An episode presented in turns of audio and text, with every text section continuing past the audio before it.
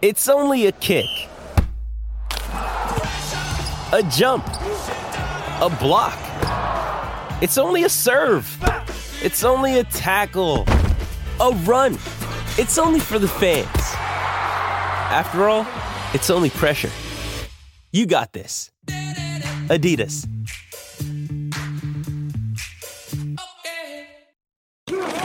Thanks for listening to Jets fifth quarter coverage. For more locker room reaction, subscribe to the 98.7 ESPN New York Jets podcast wherever you get your podcasts. And keep listening to the home of Jets football, 98.7 ESPN. All right, Dan, thanks very much. Uh, CJ, let's start with the courage of your quarterback. You've been a veteran in this league for a long time. They just took Mike White, precautionary, but to the hospital in an ambulance after he came back in the game twice. What does that mean to this team? Um, it means a lot, uh, honestly. You know, just just to be our quarterback, uh, to be our leader, to you know go out there and just you know risk his bodies for his brothers and to win. Um, you know, it just says a lot. Uh, obviously, I mean, I'm not even sure you know what's even going on, so I really hope he's okay. Uh, I, I, really didn't even see him go down the first time, man. That just you know the type of game it was today, man. It was a very very physical game. Um, the football weather, you know, it was everything was going on, but you know the fight that we that we that we brought, um, the not giving up, you know, all, all that good stuff. But at the end of the day, man, you just you just gotta appreciate you know the people that you play with when you get in these type of moments in these type of situations. You appreciate your coaches, you appreciate everybody that that puts you in, a, in the right spot in the right situation to be able to play this game, and you just got to go out there and you know try to play your best for your brother. Um, that fourth down play where you leapt offside, what happened on that play? What did you see? Obviously, you were trying to anticipate. yeah, I try to um, try to channel my inner Troy Polamalu. Um, um, you know, that was a it was in a quarterback sneak look. And this year, um, more more than any, a lot of teams like the motion receivers, a tight end, or anybody else to do a sneak. So I just took a shot when I when I thought I had one. So you know, if, yep. it would have worked out, it would have been the best play ever. So, but it just didn't. How about the way this game played out? You guys, second straight week, get the ball down one score on the road against a really good team. I know there are no moral victories in this league, but is there something that you guys continue to take out of the way that you fight through these games?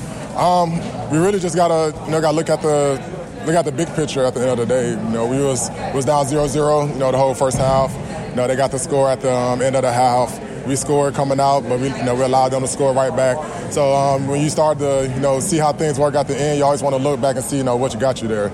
Um, so I, I, really felt like we played a, you know, really, really good football um, on, on, all sides of the ball. You know, special teams got a big punt block at the end.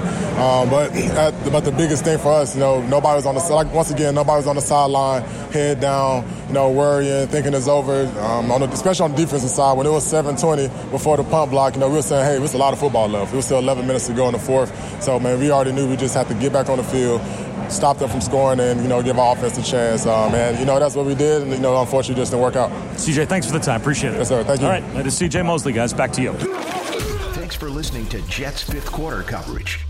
For more locker room reaction, subscribe to the 98.7 ESPN New York Jets podcast wherever you get your podcasts. And keep listening to the home of Jets football, 98.7 ESPN. Sheldon, this was a tough one today. How much did the elements play into the game?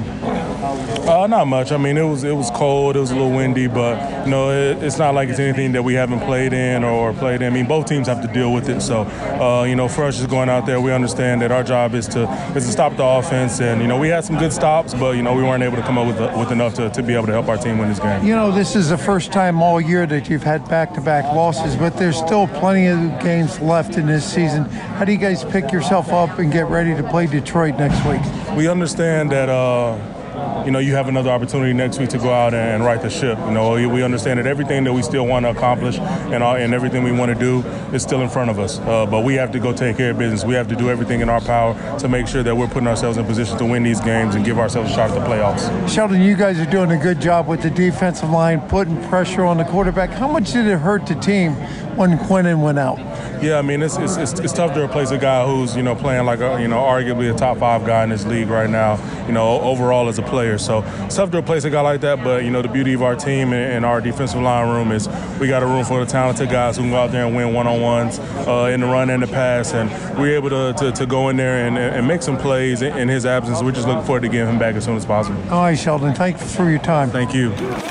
Thanks for listening to Jets fifth quarter coverage.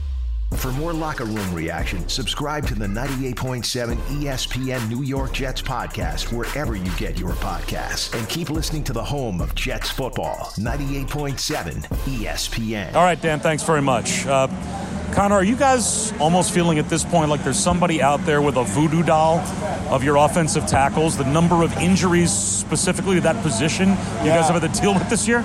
Yeah, you know, it's uh, there's nothing you can really do when you get the injury bug. Um, it just happens in this sport sometimes. It uh, kind of feels like the football guys are taking that away from us right now, and um, we just got to keep fighting. And whoever comes in, you know, all year has done a really good job of uh, taking it and, and taking that position and, and doing everything they can to battle. And um, you know, there hasn't been a real drop off from anybody to come in. So um, you know, a, a test to the room and every guy in there and, and uh, the willingness for everyone to come out and battle. So, Speaking of which, you kind of, in a way, summed up what you probably want to say about Mike White as well, battling and fighting through everything he had to fight through today. His day ends leaving the stadium in an ambulance. yeah, you know, Mike White's a dog. He's uh, he's willing to do whatever it takes to uh, watch out real quick.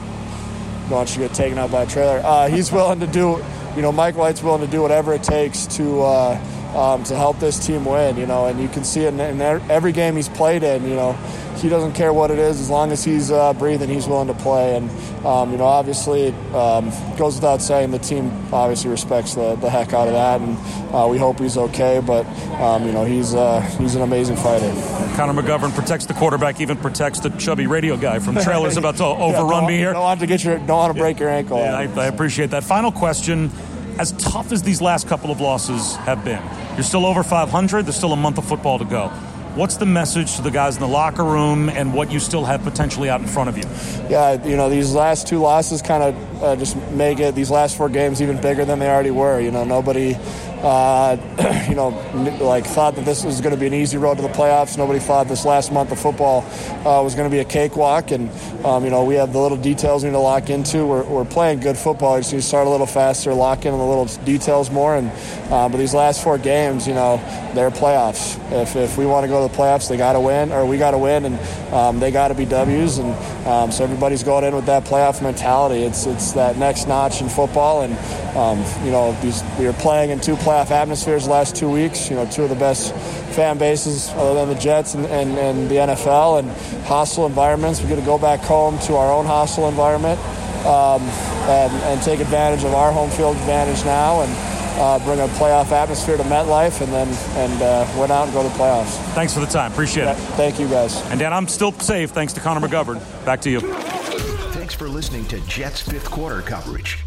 For more locker room reaction, subscribe to the 98.7 ESPN New York Jets podcast wherever you get your podcasts. And keep listening to the home of Jets football, 98.7 ESPN.